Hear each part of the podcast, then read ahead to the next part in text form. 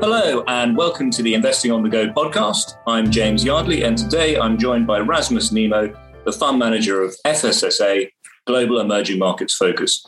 Thank you very much for joining us today, Rasmus. Thank you very much for inviting me today. Now, Rasmus, it's been quite a difficult decade for emerging markets. Um, they've underperformed the UK and they've substantially underperformed the US. So why why is this when all the all the growth in the world is supposed to be coming from emerging markets? And why should investors consider emerging markets today going forward? No, that's a good question. Well, it's very true that emerging markets has underperformed over the past decade. But I think it's important to look at the starting point. Coming into the previous decade, we had 10 years where emerging markets absolutely crushed developed markets. But it was also a time where commodity prices were record high, and so was growth expectations, which emerging markets ultimately failed to deliver on. Conversely, if one looked at developed markets back then, they were relatively cheap as earnings growth actually did a lot better, not least propelled by the rise of big tech. However, if we look at the markets today, I think we could be at one of those inflection points. This is not to say that developed markets will be a disaster, but I think there are some credible arguments to why the leadership between developed markets and emerging markets might change. The primary, primary argument has to do with the reversal of the broad based slump in commodities and the rise of big tech in developed markets that we have seen over the past decade. If we start with the commodities, I'm not a massive bull on commodities, but I think the green transition and the investments in renewables will initially require significant investments in physical infrastructure, which should lift commodities. It's also a fact that we, at least in the short term, are facing some bottlenecks in fossil fuel development, which should keep a flow under oil prices for some time. Again, this is not to say that I expect commodity prices to rise forever, but I do think the decade long slump has reversed, and the second order effects should keep many EM better off than in the previous decade. And if we then look at developed markets, the rise that we have seen in recent years has very much been driven by an increasingly concentrated group of companies. I'm not suggesting any of them will implode, but maybe the tailwinds will not be as strong as they used to be, especially if we are also starting to see regulatory headwinds occurring. And if we look at emerging markets more specifically, I think several countries which have been laggards over the last decade could start to do better. Peru and Chile, for instance, should benefit from higher copper prices, and South Africa should also benefit from increased platinum export.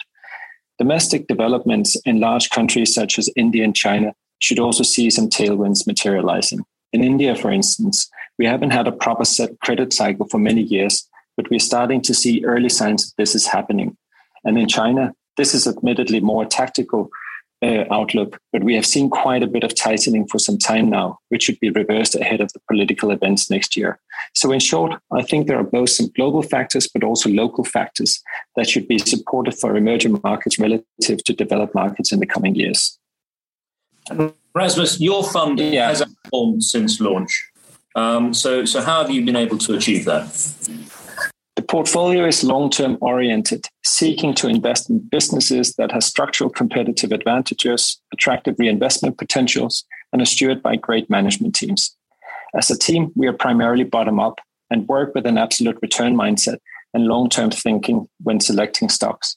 We have a high preference for quality companies with sustainable and predictable growth, which we then combine with strong valuation disciplines. Historically, we have focused on growing our clients' wealth by protecting capital in down markets and not chasing strong liquidity driven rallies that we see in emerging markets from time to time. That's how we have done over the long term. Having said that, from a more recent perspective, I think it's fair to say that we were quite wrong footed in the early stages of the pandemic, which challenged how we usually behave in down markets.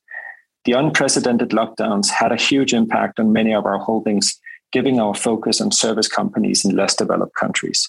For instance, one of our holdings, the Mexican Starbucks operator Alsea, had never experienced same store sales declines of more than 4% prior to the pandemic.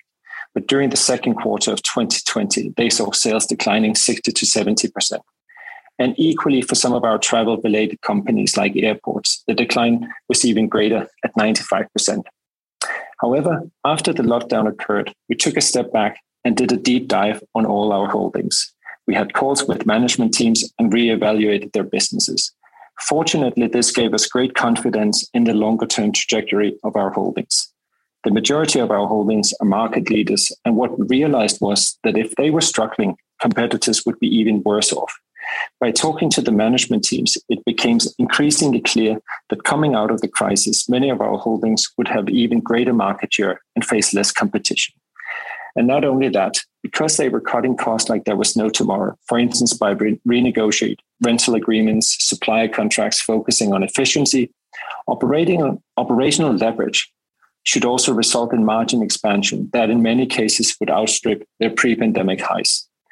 So even though we had a challenging period in the early stages of the pandemic, we tried to take advantage of the situation and found some very attractive bargains, especially among Indian private sector banks and Latin American consumer companies, which eventually worked out okay for us.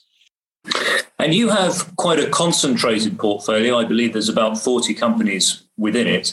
So, how do you filter down this huge universe um, of stocks to get to just 40 holdings? We specifically focus on strong management teams in quality franchises with defensive characteristics such as high returns and recurring cash flows. Often they can be found among the dominant consumer, financials, or service companies in the less developed parts of the market. Not only are penetration rates low for many goods and services, which provide a favorable long term secular demand backdrop, but also a high level of informality in many of these countries raises the entry barrier substantially, which often facilitates a benign competitive environment that allows many of the dominant companies with a brand distribution or scale advantage to generate high margins and high returns, and as a result, strong free cash flow. A key feature, however, of our investment process is to assess not only the franchise strength of our holdings, but also the people running and controlling them. While a company's financials performance is in many cases more dependent on the quality of the industry than the quality of the management, a weak or misaligned management team or a dishonest controlling shareholder can destroy any investment case. The primary trait that we look for in management teams is therefore stewardship, and more specifically, management integrity and alignment. We spend a lot of time assessing this through multiple meetings. Secondly, we look for great capital allocators independently minded thinkers whose approach is long term and when needed countercyclical. And finally, this is admittedly more intangible, but we also look for the right culture. Management teams which can attract and retain employees and have a good track record of recruiting internally for senior positions are some of the traits that we look for. And the fund has a bias towards consumer and financial stocks at the moment. So, why is this? What do you like about those areas in particular? The simple reason is that they have done very well over the years, and we believe they will continue to do very well in the future. Emerging markets have some strong secular tailwinds like demographic, urbanization trends, and productivity gains that will continue to facilitate demand for many goods and services, including credit. If we start with the consumer companies, through brands, distribution, and innovation advantages, Consumer companies often have the ability to protect margins across the business cycle, as most of them command strong pricing power. On top of that, the business model of many of our holdings tends to be cash based. They typically receive cash upfront, but pay their suppliers with a lag, giving these companies a significant cash flow advantage, which amplifies their returns. And if we look at the capital intensity for most of our consumer holdings, this is also something which is quite limited. Many are generating large sums of cash, which are typically being redeployed to facilitate further growth, which also limit the need for diluted capital raisings. It's basically the pricing power and the asset light nature of these companies that make them great investments over the long term. If we then moved on to financials, this one may be slightly more counterintuitive, but the banks that we have invested in are not the usual emerging market banks with mediocre earnings and return profiles. Instead, they are all high quality, plain vanilla banks characterized by strong deposit franchises, consumer oriented loan books, which generally generate high returns across the cycle. Equally important, they are known for their risk aware counter-cyclical management teams, which helps to ensure lower levels of stress during downturns compared to peers. What is probably surprising for most is that our banks in aggregate has compounded book value per share at 16% in US dollar terms for the past one and a half decade, despite the global financial crisis and other major adverse events. And coming out of this crisis, the structural investment case has actually improved for many of our holdings, led by a few things such as better capitalization ratios and lower stress levels. These are important advantages because when weaker competitors have problems raising funds in a crisis, well capitalized banks have access to adequate capital and thus are able to lend when others cannot. This allows the stronger banks to cherry pick customers, expand their net interest margins, reduce asset quality risk, and last but not least, grow their loan book faster, which all lead to higher profitability levels. We saw this happening during the global financial crisis, and we believe it will repeat again in coming years. Now, you also have a big bias in favor of Indian companies and, and also, I believe, a bias to Latin America as well. What is it about those, those areas in particular you like? Yeah, the first point I would say is that positioning is really the residual of where we find the best long term opportunities. But what I would say in terms of India is that it's a very deep market with many excellent management teams and quality companies. So the pool of great businesses in India is just a lot bigger than in most other markets. As Charlie Munger would say, fish where the fish are. In addition, you also have some great structural tailwinds that we discussed earlier, like demographics, urbanization, and, and productivity catch up, which makes it a lot easier from a buy and hold perspective. And lastly, we haven't had a proper credit cycle in India for close to a decade. Instead, most companies have been deleveraging following the boom in the 2000s, but we are now starting to see early signs of this turning. The first impact of a new credit cycle will be on the banks, but the second order impact will be much broader than that.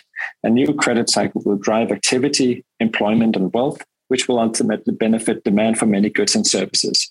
And while valuation may currently be a bit on the high side, especially among small and mid cap companies, it still looks very reasonable within private sector financials, industrial companies, and some of the more cyclical companies like Maruti Suzuki, which we are currently invested in. And with respect to Latin America, our exposure here is mainly within Mexico, where we have 10% of the portfolio invested. From a country perspective, Mexico should be a significant beneficiary of the current recovery we are seeing in the US. But our positioning here is driven more by company specific bottom up factors, such as our holding in Alsea, which represent close to 50% of our Mexican exposure. And we discussed that earlier. And what about China? It's obviously a huge part of emerging markets. Um, it has had a, a, very difficult year so far. Um, is this an opportunity or a risk going forward? I think it's both. It's clearly not without risks, as recent quarters have demonstrated but I still believe you have many attractive investments in the country. Similar to India, China is a very deep market with lots of companies across various sectors. And on top of that, you have some of the most driven, hardworking entrepreneurs on this planet. But regulation and clumsy communication from the authorities will continue to be an issue. Admittedly, I do not have any particular insights of this, but I do not believe the authorities are anti business or anti private sector, as some have suggested. Most of the recent policies which have been introduced have actually been very sensible, in my opinion, and more company specific than outright anti business. If we look at the educational stocks, for instance, while the extension of the crackdown was a bit surprising, I don't think the crackdown itself was a surprise. At the end of the day, more than 90% of the tutoring customers are disappointed because they do not get accepted to the schools or universities that they have applied to. Instead of helping growing the pie in China, some would argue that the educational companies was exploiting and capitalizing on the inherent bottlenecks in the system, which is a proposition I would personally have my reservations about. Similar, if we look at Meituan, the delivery company, I also think there is a good case to be made here that they have had some issues with the delivery staff by not paying them properly and not paying them insurance, etc. Hence, in all of these cases, I actually think that the authorities have, have a fairly good case for stepping in. And while it was maybe done in a clumsy way, I would still agree with the end result. And that's also why I wouldn't be too concerned about Chinese companies. For all the talks about overbuilding and negative demographics, you still have a growing middle class with large savings that they're looking to spend. Companies which are well positioned to take advantage of what Chinese consumers will buy more of in the next five to 10 years should continue to do very well. And finally, what's the, the best performing stock in your portfolio this year and why? One of the best performers this year has been United Breweries in India. United Breweries is the Indian Heineken subsidiary and is India's leading brewery. It has a 55% volume market share, roughly twice that of its next largest competitor, AB InBev. It has iconic brands in the portfolio such as Kingfisher, but also many strong regional brands in addition, it has also started to launch Heineken and other international brands. at the premium end, making the portfolio very future proof. India is an attractive market for a couple of reasons. First of all, the market is highly concentrated, with 80% of the market controlled by United Breweries and AB InBev, ensuring reasonable and rational competition. Secondly, if we look at the entry barriers, regulation for newcomers is a significant hurdle, and you need specific approval to operate in each state. These are very hard to get, suggesting that new competition is likely to emerge anytime soon. Thirdly, there is a long runway for growth. Per capita consumption is very low at 4 liters per capita. This is low compared to most other countries, such as China, where consumption per capita stands 33 liters, Brazil is more than 60 liters, and most developed markets where it's even higher than that. Part of that is an affordability issue, though. The consuming population in India is only about 300 million versus its total population of 1.3 billion people. However, this is a number that's estimated to at least double over the next decade, driven by increasing incomes, improving affordability, as, as well as the fact that another 200 million people will reach the legal drinking age over the next decade. The fourth element is really on prime, premiumization. The premium end of the market is today only 8%, which is roughly half of the premium portion in China and the 20 30% that we are seeing in more developed markets. As the market grows, the premium end should expand, which is higher margin. So not only should they benefit from strong volume growth, but also price increases due to premium growth, which should boost, boost margins. If we look at the performance of the past couple of years, United Breweries had a tough 2020 because of lockdown. And this year it has done well as the market has come back up. Maybe it has overshot a bit in the near term if you look at something like PE or even current year free cash flow. But if you look three to four years out, the investment case still looks very attractive because of all the tailwinds I explained earlier. This is also why it remains a continued holding of ours despite the recent run up. Rasmus, thank you very much for those insights. That's been absolutely fascinating. Thank you very much for having me on today. And if you'd like to learn more about the FSSA Global Emerging Markets Focus Fund, please visit fundcalibre.com. And please also remember to subscribe to the Investing on the Go podcast. Please remember we've been discussing individual companies to bring investing to life for you. It's not a recommendation to buy or sell. The fund may or may not still hold these companies at your time of listening.